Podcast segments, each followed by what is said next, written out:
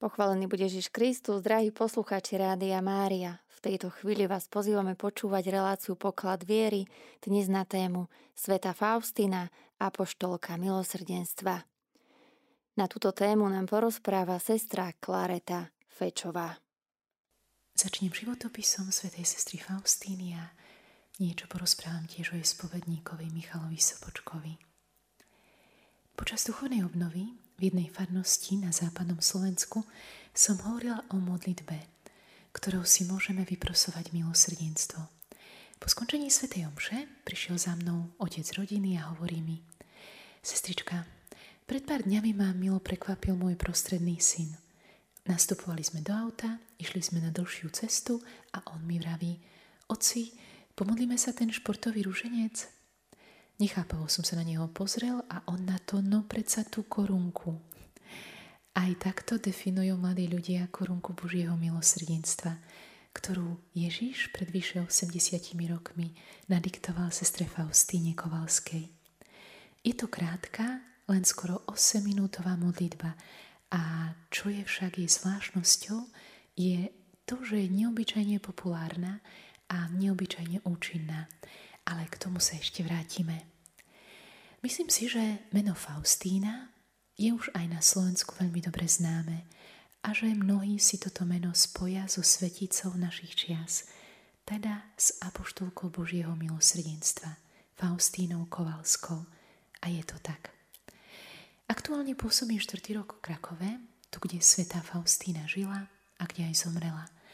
Jedna zo súčasných spisovateľiek ju nazvala neobyčajne obyčajná a mala pravdu. Sestra Faustina sa narodila v dedinke Glugoviec 25. augusta roku 1905 ako tretia z desiatich detí. Pri Svetom krste dostala meno Helena. Už v detstve mala mimoriadne dary. Vydala panu Máriu, svojho aniela strážcu a iných svetých. A od 7. roku života, teda veľmi skoro, pocitovala v sebe povolanie k zasvetenému životu. Musela však prekonať mnoho ťažkostí a vo veku 20 rokov vstúpila do našej kongregácie sestier Matky Božieho milosrdenstva.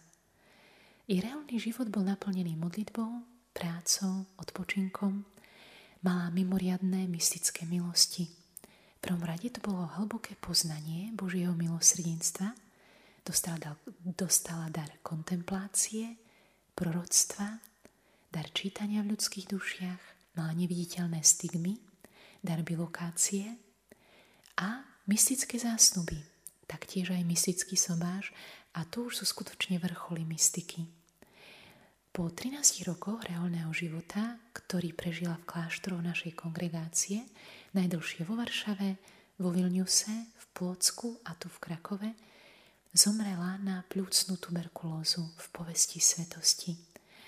Je známe, že predpovedala deň svojej smrti. Bol to 5. október 1938 o 3 čtvrte na 11 v noci. Spomínam si, že keď som pôsobila v našom kláštore vo Varšave v časti Grochov, zoznámila som sa tam so sestričkou Eufémiou, to už bola starenka, a spolusestry mi vraveli, že to je sestra, ktorá bola pri smrti svätej Faustíny, čo som vtedy ešte nevedela. No a keďže bol september, bolo pekné počasie, tak som sa s ňou dohodla, že sa stretneme v našej záhrade na lavičke a ona mi porozpráva, ako to vtedy bolo. A skutočne spomínala, že v ten večer išla spať v zvyčajnom čase a vraví, že hneď som aj zaspala.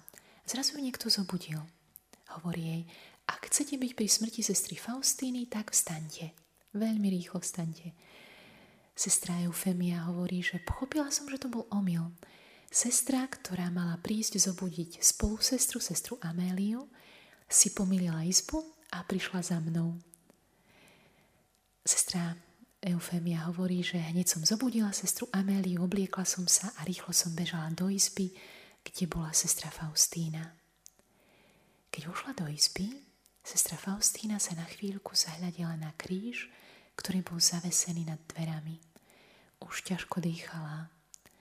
Sestra Eufémia sa pri nej začala potichu modliť, zapálila hromničnú sviečku A potom sestra Faustína akoby ľahúčko potvorila oči, jemne sa usmiala a potom sklonila hlavu a ticho vydýchla. No a práve dnes je to 85 rokov, čo zomrela, alebo lepšie, čo odišla do neba. A veru, často odtiaľ prichádza na zem. Je to pre mňa veľmi dojímavé vidieť, ako sem putujú ľudia zo všetkých kutov sveta, ako si klákajú pred obrazom milosrdného Ježiša na klačadlo, kde je relikvia a tam sa sústredene modlia. V našom archíve máme mnoho svedectiev a niektoré hovoria o tom, ako sveta Faustína prišla za nimi v živom sne, ako ich napríklad uzdravila, ako im pomohla. Ona skutočne dala Ježišovi všetko a on na oplátku teraz s toľkou hojnosťou počúva jej prosby a plní ich veľmi štedro. V úvode som spomenula korunku Božieho milosrdenstva a aj to, že je veľmi účinná. No nemýlme sa, nemá nič spoločné s magickými zaklínadlami, pretože v tejto modlitbe sa odvolávame na Kristovo umúčenie a to je ten najsilnejší argument. Na tej modlitbe je pozoruhodné to, že ju nadiktoval sám Ježiš. Nedávno bolo výročie, lebo modlitbu je nadiktoval z 13. na 14. septembra v roku 1937. Čo by sme mali urobiť, aby modlitba korunky Božieho milosrdenstva bola vyslyšaná? No, nesmieme zabúdať, že úzko súvisí s dôverou v Boha, to je s splnením Jeho vôle. A okrem toho, tá dôvera v Neho ide a mala by teda ísť ruka v ruke s praktizovaním milosrdenstva voči blížnym. Len po splnení týchto dvoch podmienok môžeme rátať s tým, že ak to, o čo prosíme, bude zhodné s vôľou nebeského Otca, tak to určim, určite dostaneme. Len buďme vytrvali v modlitbe. A aké prísľuby súvisia s korunkou? Zvláštne prísľubenia sa týkajú hodiny smrti – milo šťastnej a pokojnej smrti, môžu ju dosiahnuť a vyprosiť si nielen tí, ktorí sa sami s dôverou a vytrvalo modlia túto korunku, ale aj zomierajúci, pri ktorých sa iní budú modliť jej slovami. Tak to povedal Ježiš. A veľkosť milostí spojených s touto modlitbou vyjadrujú Kristové slova, keď povedal Faustíne, keď sa modlíš túto korunku, približuješ ľudstvo ku mne. Ježiš dal dokonca jedinečné prisľúbenie aj pre kňazov. Povedal, kňazi ju budú podávať hriešníkom ako poslednú záchranu. Keď sa ľudia budú modliť túto korunku, rád im dám všetko, o čo ma budú prosiť, ak to bude v zhode s mojou vôľou. Ak chceme zakúsiť účinnosť tejto modlitby, pokračujme v nej vytrvalo a s nádejou. Spovedník svätej Faustíny, spomenula som v úvode, že to bol veľa dôstojný pán Michal Sopočko, mal aj druhého spovedníka, zvlášť prvých rokoch svojho života. Bol to Jozef Andráš, bol to jezuita. Ja sa zameriam na kniaza Sopočka. Tak, bol diecézným kňazom, ako sám priznal, dlho sestre Faustine neveril. Neveril jej zjaveniam a bol veľmi opatrný. Je to pochopiteľné, lebo misia, ktorú dostala od Ježiša, bola skutočne veľká. V deníčku o ňom sestra Faustína často písala. Rada by som citovala slova, ktoré práve o jej spovedníkovi, otcovi Michalovi, povedal sám Ježiš. Je to kňaz podľa môjho srdca, jeho úsilie je mi milé. Cez neho rozsievam útechu pre trpiace a utrápené duše. Cez neho sa mi zapáčilo rozšíriť úctu k môjmu milosrdenstvu. Cez toto dielo milosrdenstva sa ku mne priblíži viac duší, než keby dňom i nocou rozrešoval až do konca svojho života. Lebo takto vypracoval len do konca života a cez toto dielo bude pracovať do konca sveta. Bol to naozaj oddaný kňaz. A myslím, že tie slova samého Krista o ňom o tom svedčia, pretože veľmi horlivo spolupracoval na diele milosrdenstva. Vydával rôzne teologické traktáty, písal knihy, aby sa vďaka tomu do povedomia veriacich, ale hlavne aj cirkevnej vrchnosti, dostala myšlienka o schválení Sviatku Božieho milosrdenstva, lebo toto veľmi ležalo na srdci sestre Faustíne, ktorá sa u neho spovedala. A Ježiš ju mnohokrát povzbudzoval, aby nezanedbala dielo milosrdenstva a aby sa usilovala o ustanovenie tohto sviatku pre celú církev. Treba povedať, že námaha otca Michala Sopočka nebola márna, pretože početné teologické práce, jeho nezlomná vytrvalosť sa pričinili o rozšírenie myšlienky ustanovenia Sviatku Božieho milosrdenstva nielen medzi duchovenstvom, ale aj veriacimi. V roku 1951 udelil arcibiskup Eugeniusz Bažák mene kardinála Adama Sapiechu úplné odpustky tu v Poľsku na 7 rokov všetkým, ktorí na prvú nedeľu po Veľkej noci navštívia našu kaplnku, teda kaplnku kongregácie Sestier Matky Božieho milosrdenstva tu v Krakove Lagievníkoch. Tak ubehlo ešte mnoho rokov, bolo treba prekonať veľa prekážok, ale 23.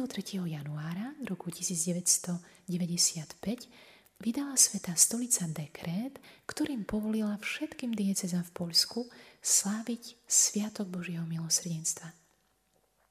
A o 5 rokov neskôr, 30. apríla v roku 2000, pápež Jan Pavel II počas svetorečenia sestry Faustíny ustanovil tento sviatok pre celú církev. Odporúčala by sa tedy v rímskom misáli za názvom Druhá veľkonočná nedeľa pridal dodatok, čiže Božieho milosrdenstva. Dnes už môžeme v celej cirkvi prežívať tento sviatok, môžeme čerpať z prameňov Božieho milosrdenstva a zakúšať Božie odpustenie a vynimočnú milosť, ktorú Pán Ježiš pripravil na tento deň. Úplné odpustenie vín a trestov. A teda aj vytrvalé úsilie vtedy málo známeho kniaza malo nesmierny význam, aby sme my dnes mohli sláviť nedelu Božieho milosrdenstva. Otec Michal Sopočko po svojom poslednom stretnutí so sestrou Faustínou, keď ju navštívil pár dní pred smrťou, prišiel za ňou do nemocnice, tak s pohnutím povedal Duši som cítil veľkú bolesť, že sa mám rozlúčiť s touto neobyčajnou bytosťou, že ostanem sám a celkom opustený. Ale pochopil som, že predovšetkým musím aj ja dôverovať Božiemu milosrdenstvu. Preto sa musím spamätať z malovernosti a dôverovať mu, dôverovať a ešte raz dôverovať Bohu. Sestra Faustína mu na jeho žiadosť pristúbila, že sa bude z neba za neho modliť. Otec Michal Sopočko sa stal veľkým apoštolom Božieho milosrdenstva zomrel 15. februára v roku 1975. Je to taký vynimočný deň, lebo práve v ten deň, kým sestra Faustína žila, tak slávila v ten deň svoje reholné meniny. No a otec Michal Sopočko bol v roku 2008 vyhlásený za blahoslaveného.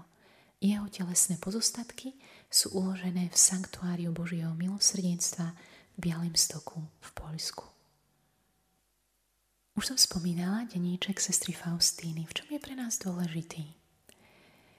Začnem od výroku kardinála Andreja Máriu Deskura, dlhoročného priateľa svätého Jana Pavla II., ktorý poukázal na to, že deníček je dokumentom katolíckej mystičky a má vynimočnú hodnotu nielen pre církev v Poľsku, ale pre celú církev ako takú.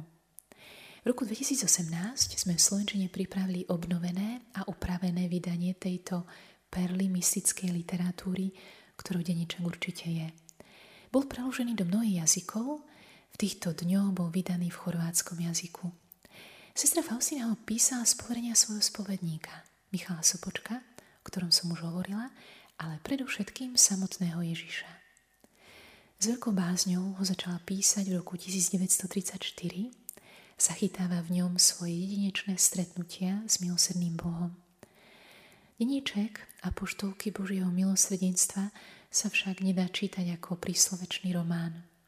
Jeho hĺbka si vyžaduje, aby sa človek nad tým, čo prečíta, zamýšľal. E, pamätám si, keď sa mi dostali do rúk ešte ako stredoškoláčke výňatky z deníčka, už v Slovenčine, bola som neskutočne očarená dialogmi Ježiša s Faustínou, ktoré ma veľmi uchvacovali. Ukazovali mi skutočného Krista, jeho pravý obraz, jeho pravú milosrdnú tvár, jeho nesmierne odpúšťajúce milosrdenstvo. To bol taký bálzam na moju dušu. Tam som našla všetky odpovede na moje otázky, tam som našla dôvod, prečo mám žiť, aký má byť cieľ môjho života. A Nedá sa prehliadnúť, že zrejme veľmi podobné pohnutia zakúsi pričítať denníčka každý, kto ho číta srdcom. A že tento fenomén trvá podnes. K celému posolstvu, ktoré je v ňom zachytené, posolstvu svätej Faustíny, je dobre pristupovať s pokrou dieťaťa. Prečo? Lebo vtedy človek dostane najviac milostí a dokáže viac pochopiť tú najkrajšiu pravdu našej viery, že sme milovaní a že tento fakt nezmení ani náš najťažší a najodpudzujúcejší hriech. Že samotnému Bohu na nás záleží, že nás chce, že ho zajímame my a všetko, čo sa nás týka a že nás nikdy neopustí. Deníček dnes je v Slovenčine prístupný nielen v knižnej podobe, ale aj v audio podobe, teda zvukovej nahrávke. Táto audiokniha obsahuje celý denníček na troch CD nosičoch. Je tam približne 27 hodín nahrávky formátu MP3 a je to spojené s príjemnou hudbou. Osobne sa veľmi teším, že pre vytvorenie tejto nahrávky bola na spoluprácu otvorená eh, herečka Monika Hilmerová. Ona práve prepožičala hlas sestre Faustine i herec Jožef, Jozef Šimonovič, ktorý stvárnil hlas pána Ježiša. Krásnu hudbu k tomu skomponoval skladateľ Lukáš Borzík. No a táto zvuková nahrávka je v dnešnej dobe veľmi populárna, lebo takto môžeme deníček počúvať aj na cestách či manuálnej práci, kdekoľvek. Čítajme ho, počúvajme ho. Uistujem vás, že vám zmení život, zmení vám pohľad na Boha i na ľudí okolo vás. Váš pohľad bude viac láskavý, milosrdný, citlivý. No a vďaka deničku od svätej Faustíny sa môžeme učiť byť za každých okolností dieťaťom, teda synom a dcérou nebeského Otca. Od nej sa učíme stávať sa poddajným nástrojom Ducha Svetého. A nielen to, ona nás učí hľadieť na nebo, a dávať Boha tak ako ona na prvé miesto a do centra nášho života. Svetý Jan Pavel II povedal, že deníček to je Evangelium Božieho milosrdenstva napísané v perspektíve 20. storočia. Súčasťou posolstva sestry Faustíny je obraz milosrdného Ježiša. Zajiste poslucháči Rádia Mária poznajú tento obraz, počuli o ňom, Možno aj osobne navštívili Krakov, našu kaplnku, v ktorej sa nachádza. A aby sme mali posolstvo svätej Faustiny ucelené, tak sa nedá tento obraz nespomenúť. Prednedávnom sme tu mali celopolský zjazd Apoštolom Božieho milosrdenstva, ktorý patria do Združenia Faustínu. O ňom ešte budem hovoriť. No a medzi účastníkmi bol poľský kňaz, ktorý často cestuje. Navštívil už aj mnohé mesta a dediny na Slovensku. Povedal mi, sestrička, u vás je v každom kostole obraz milosrdného Ježiša. Som z toho nadšený, že je to tak. Bola som prekvapená, ale myslím si, že vo veľkej miere mal pravdu. Je to pre mňa úžasný dar Božieho milosrdenstva, že my Slováci sme otvorení na toto posolstvo. No a teraz k obrazu. Je to najznámejší obraz týchto čias. Obraz Božieho milosrdenstva. Áno, patrí k jednej z piatich fóriem úcty Božieho milosrdenstva, ktoré nám odovzdala sveta sestra Faustína. Obraz je obdivuhodný tým, že inšpirácia neprišla od človeka. Jeho spoluautorom je sám Ježiš, pretože sa nielenže zjavil sestre Faustíne, ale sám jej aj dôkladne opísal, ako má tento obraz vyzerať. Prakticky celé posolstvo Božieho milosrdenstva sa začína večer. večer v cele, teda v izbe nášho kláštora v Plocku, kde vtedy sestra Faustina pôsobila, 22. februára roku 1931. Po celodennej práci a službe v pekárni, piekla vtedy chlieb a všetko, čo bolo potrebné, sa sestra Faustina vracia teda a vidí vo svojej izbe nádherného Krista. Mal biele rúcho, dláne pozdvihnutú k žehnaniu, očarujúce lúče, ktoré vychádzali a žiarili z jeho srdca, hoci to srdce nebolo viditeľné. A ju museli veru veľmi zaujať, pretože o pár dní po tomto zjavení sa odvážne opýtala Ježiša, aké majú význam, aký je význam týchto lúčov. Ide o dva lúče. Svetlý, pripomínajúci vodu a červený, pripomínajúci krv. Áno, krv a vodu, ktoré vyšli z Ježišovho srdca, keď stotník prebodol jeho bok. Majú hlbší význam, pretože symbolizujú sviatosti. To je veľký dar smrtvý stáleho Krista. Krv nám pripomína Eucharistiu a s ňou súvisiace sveté príjmanie a svetlý lúč, teda voda, krst a sviatozmierenia. Jeden zo súčasných kňazov povedal, že dnes sa ľudia delia na tých, ktorí majú už doma zavesený obraz milosrdného Ježiša a na tých, ktorí si ho ešte len zavesia vo svojich príbytkoch. Je to silná veta, ale nazdávam sa, že v týchto časoch sa plní. Ježiš totiž dal k tomuto obrazu mimoriadne prísľuby. Sestre Faustine povedal, že ak si jeho obraz budeme uctievať, Dá nám milosť, aby sme rástli v kresťanskej láske. Dá nám šťastnú a pokojnú smrť i väčšnú spásu. A toto nám nikto iný prisľúbiť nevie a nemôže. Ak to hovorí Boh, tak jeho slova sú pravdivé. Jemu sa skutočne oplatí veriť. A na čo nám netreba zabudnúť? Že tento obraz nám pripomína, veľkú dôležitosť byť pohotovým v milosrdenstve. A teda mať milosrdné oči, sluch, jazyk, srdce, ruky i nohy. Lebo taký je náš učiteľ a my mu máme byť podobní. Každá chvíľa života i tie najrozličnejšie situácie nám dávajú novú šancu stávať sa milosrdnými ľuďmi. Skutočným milosrdenstvom je dnes všimnúci človeka, jeho potreby,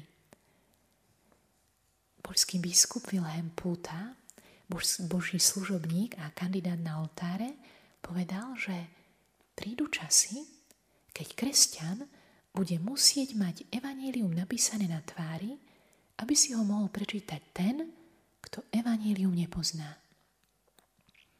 Ježiš nás prostredníctvom tohto obrazu učí žiť evanílium milosrdenstva ako náš životný štýl. Teda nielen občas. Keď hovoríme o obraze, nedá sa nemyslieť a nespomenúť mi mladých ľudí, ktorí sem tiež veľmi radi prichádzajú. Kto si o nich povedal, že to je generácia 6 lomené 8. Prvýkrát som počula takýto, takéto vyjadrenie. Čo to znamená? Podľa posledných prieskumov mladý človek trávi denne priemerne 6 hodín na mobile a číslo 8 znamená, že prstom predie po obrazovke mobila 8 kilometrov. 6 lomené 8. Títo mladí ľudia, ktorých máte doma, ktorí žijú medzi nami, hľadajú v tom mobile lásku. Skutočnú, autentickú, vernú, nežnú. Dnes niekoho milovať rovná sa venovať mu svoj čas. Ak dokážem ja ako rodič venovať čas sebe, dokážem ho venovať aj svojmu dieťaťu. Ak príjmam seba, Dokážem prijať aj svoje dieťa s jeho odlišnosťami, inakosťou, s jeho citlivosťou a budem ho vedieť lásky plne usmerniť. Dieťa, ktoré sa cíti byť prijaté a milované, nebude potrebovať tráviť toľko času vo virtuálnom svete, ktorý ho aj tak nedokáže nikdy urobiť šťastným. Preto nám dal Ježiš prostredníctvom svätej Faustiny toto posolstvo, aby sme ho zaniesli aj našim mladým, lebo práve oni sú našou budúcnosťou. Ak im dokážeme venovať lásku, v podobe našich skutkov, slova, modlitieb, aj oni ju budú vedieť dávať. Budú vedieť byť milosrdnými ľuďmi a cieľom ich života bude práve nebo. Náruč nebeského Otca a toto naučia aj svoje deti. Prečo? Lebo na konci nášho života sa nás Ježiš bude pýtať na lásku. Na to, či sme milovali tých, ktorých nám dal, ktorí s nami žijú pod jednou strechou. Lebo láska sa začína doma. Aby sme to všetko dokázali, Ježiš nás pozýva k dôvere. Dôvera, o nej čítame na obraze milosrdného Ježiša. Čiže nemôžeme si nevšimnúť nápis, ktorý je pod postavou Ježiša. Každé zo slov tam umiestnených má veľkú váhu. Ježišu, dôverujem ti. To nesmieme prehliadnúť, pretože takto sa volá liek, najlepší liek na dnešné časy. Dôvera k Ježišovi, synovi nášho nebeského Otca. Dôvera ako životný postoj, ako rozhodnutie vôle ostať verný Bohu za každých okolností. Neuchvená dôvera robí zázraky. Preto Kristus opakoval sestre Faustíne. Túžim, aby mi moje stvorenia dôverovali. Pozbudzuj duše k veľkej dôvere v moje nekonečné milosrdenstvo. Nech sa nebojí ku mne priblížiť duša slabá hriešna hoci by mala viac hriechov, ako je piesku na zemi, všetko utonie v priepasti môjho milosrdenstva. O akú dôveru sa jedná? Sú to pocity alebo niečo iné? Čím lepšie niekoho poznáme a zakúšame jeho dobratu, tým väčšmi mu dôverujeme. Nie sme schopní dôverovať niekomu, koho nepoznáme. Tá istá zásada platí vo vzťahu k Bohu. Kým ho nepoznáme, tak sa voči nemu správame nedôverčivo.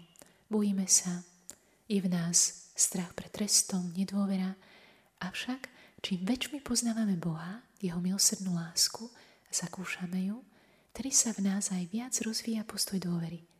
Čoraz väčšmi. V praktickom živote však vidíme, že to nie je také jednoduché. Lebo po prvotnom hriechu nosíme v sebe ranu nedôvery. To má každý z nás a zväčšujú práve naše osobné hriechy. Obrazne môžeme povedať, že diabol vstrekuje do našej duše jed nedôvery práve vtedy, keď podliehame jeho našepkávaniu. Chce nám nahovoriť, tak ako kedysi Eve a Adamovi, že Boh nás nemiluje, že nechce naše dobro, lebo nám niečo zakazuje, že sa nás nezaujíma. A snáď aj kedy si všetko stvoril, ale teraz sú mu osudy moje osudy obyvateľov zeme ľahostajné, že býva v nebi, nereaguje na toľku nespravodlivosť, bolesť a krivdu. A že keby nás miloval, tak by také utrpenie nedovolil. Musíme si priznať, že diabol v tejto oblasti dosahuje veľké úspechy. Avšak pamätajme, že skutočnosť je úplne iná. Boh je nám bližší než druhý človek. Udržuje nás i celý svet v existencii, Stará sa o nás, o náš biologický duchovný život, rozhodol sa prebývať s nami na tejto zemi a poslal nám svojho jediného syna, aby vzal na seba ľudské telo. Vykúpil nás, ostal s nami v Božom slove i sviatosným spôsobom. Jeden z misionárov, ktorý pôsobil medzi Indiánmi, po rokoch spomína, že až vtedy, keď im povedal, že Boh má syna, čo si sa v nich zlomilo a začali sa otvárať na dar viery v pravého Boha. Že má syna, ktorý sa potom za nás obetoval. A že to je najviac, úplne najviac, čo mohol pre nás urobiť. A že tento Boh túži po našom dočasnom i väčšnom šťastí a preto nám zanechal v cirkvi toľko darov i seba samého. A teda Božie milosrdenstvo je druhé meno jeho lásky, ako vravieval Jan Pavol II. Je to nežná láska plná súcitu, ktorá nás pozdvihuje, pozdvihuje z našich hriechov a slabostí až k výšinám svetosti Boha. Bohu je totiž čosi nesmierne citlivé, čo my ľudia nikdy nepochopíme. Jeho láska voči nám sa volá milosrdná. A milosrdenstvo, milosrdná, to znamená, že je taká veľká, že až bolí. Boh sa kvôli svojej láske k nám ochotne zaťažuje našimi ľudskými problémami, lebo nás túži sprevádzať na celej našej životnej ceste a urobiť nás väčšine šťastnými. Keď to zhrniem, tak dôvera je to rozhodnutie. Rozhodnutie spoľanúť sa na Boha, rozhodnutie splniť Jeho vôľu, ktorú nám dal poznať cez prikázania. Dôvera to je ochota prijať životné skúšky a odostať sa v nich do Božích rúk. Dôvera to znamená, že nemusím Bohu rozumieť, ale môžem sa o Neho oprieť, lebo On vie lepšie ako ja, čo je pre mňa dobré. A hoci sa nemôžeme ubrániť pred utrpením, ktoré je súčasťou nášho pozemského života, môžeme dovoliť Bohu, aby nás cez utrpenie pretavil na krajších ľudí, na ľudí plných súcitu, empatie, na ľudí milosrdenstva. A teraz príbeh. Je o američanke Maureen Daigen, ktorá dlhé roky trpela na lymfodému, teda je to ochorenie lymfatických uzlín. Do 25. roku svojho života podstúpila okolo 50 chirurgických zákrokov. Mala amputovanú jednu nohu a to isté hrozilo aj druhej. Maureen spomína o svojom svedectve, že úplne stratila vieru. Avšak silnú vieru v Boha mal jej manžel Bob – po tom, čo uvidel film, dokumentárny film o svetej Faustíne a posolstve Božieho milosrdenstva, bol presvedčený, že sestra Faustína uzdraví jeho manželku. V marci v roku 1981 prileteli tu spolu do Lagievník a pri hrobe sestry Faustíny Mavren Daigen prešla najprv obrovskú duchovnú premenu a následne bola fyzicky uzdravená v jeden večer. Choroba ustúpila náhle a z lekárskeho pohľadu nevysvetliteľným spôsobom.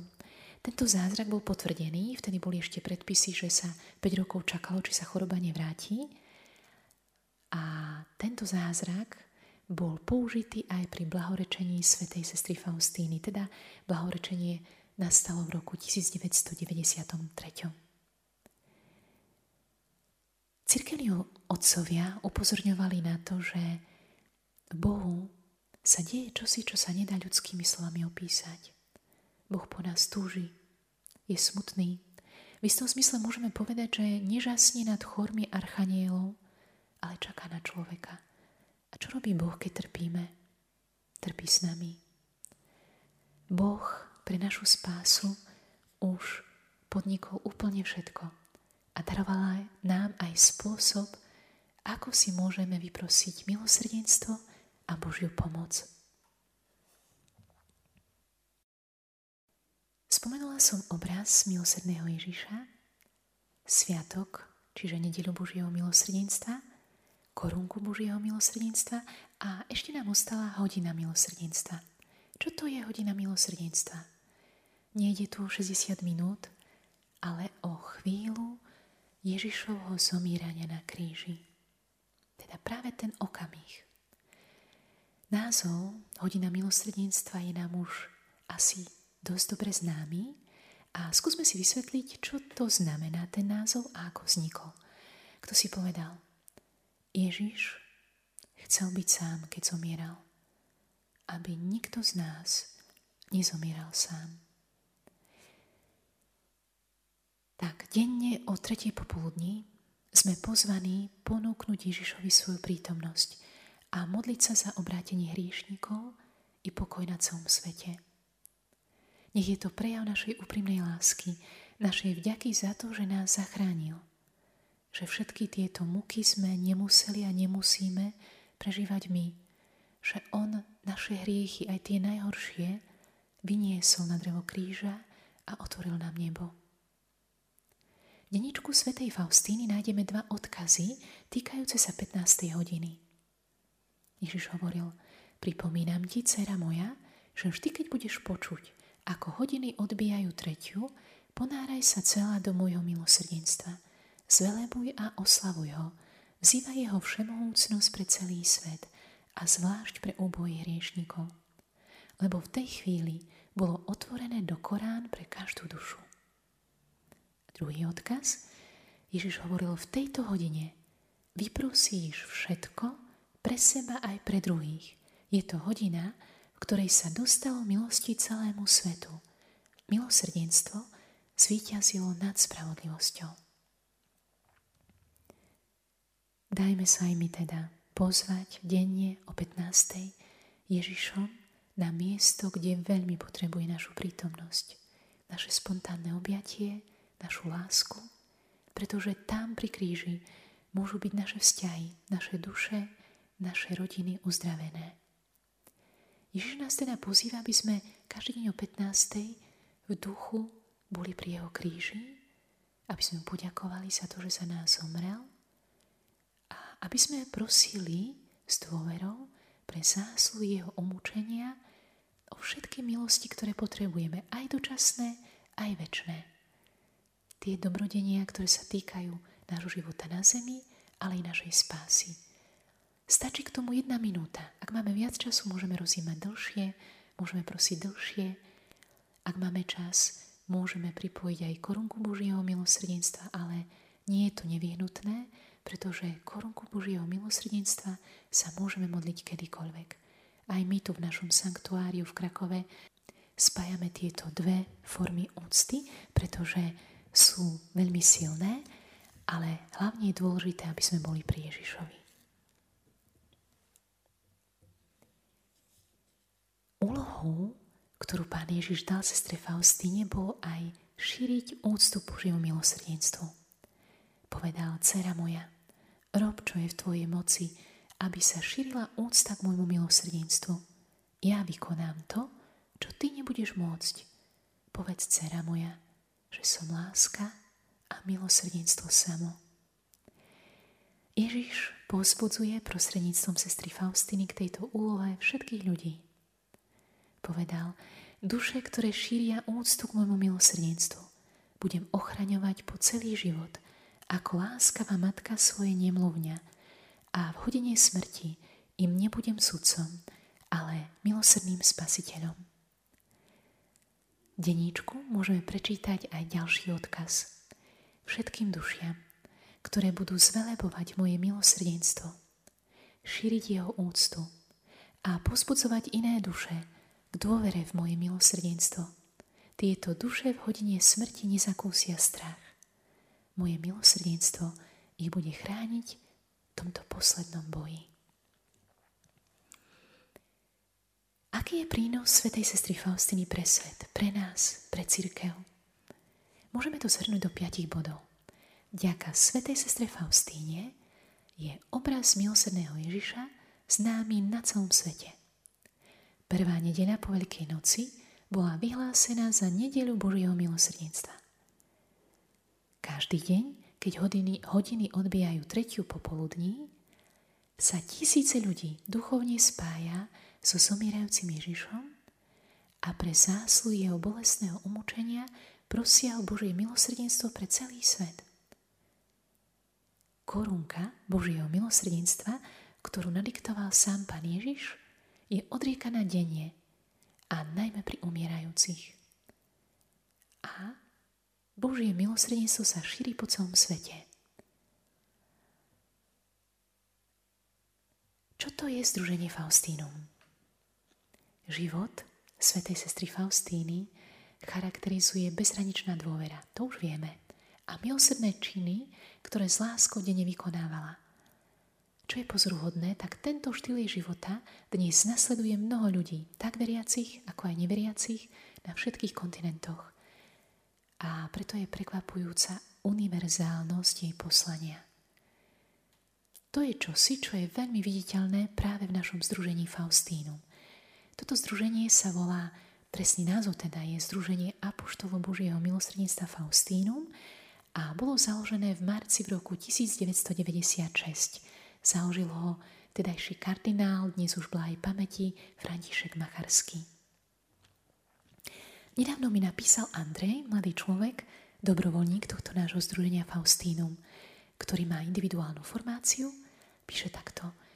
Mám teraz jednu veľmi dobrú kamarátku, na ktorej mi nesmierne záleží a s ktorou často preberáme aj duchovné veci. Snažím sa jej ukazovať niektoré pravdy našej viery, a minule sme rozoberali veci ohľadne lásky, o čom je skutočná láska a spoločne sme premýšľali o hymne na lásku. Potom som jej rozprával o podstate lásky. Aj z našich formačných textov. Je to veľmi krásne opísané, aká je skutočná láska. Láska k Bohu a k blížnemu. Myslím si, že tento jeho list veľmi jednoducho vystihuje, ako sa dá formácia vo Združení Faustínum bezprostredne aplikovať na život. A že takto to má byť. Dôkazom toho je, že formácia je pre všetky vekové vrstvy. A aj ten uvedený úryvok z listu toho mladého muža o tom hovorí. Formácia je zameraná na to, aby poslúžila človeku v jeho ľudskom i duchovnom rozvoji. Toto naše znuženie dnes zoskupuje dobrovoľníkov a členov z 90 krajín sveta, ktorí sa v plnej miere zapájajú do charizmy svätej sestry Faustíny No a takto sa stávajú najbližšími spolupracovníkmi našej kongregácie. V súčasnosti máme na Slovensku už 11 formačných skupín, kde prebieha skupinová formácia.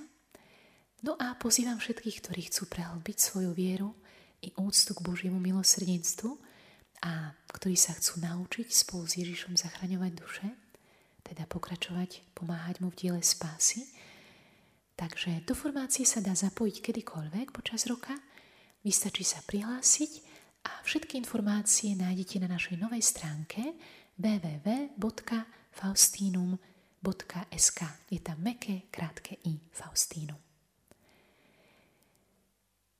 Práve dnes, 5. októbra, je deň, v ktorom si pripomíname odchod do domu otca svätej sestry Faustíny.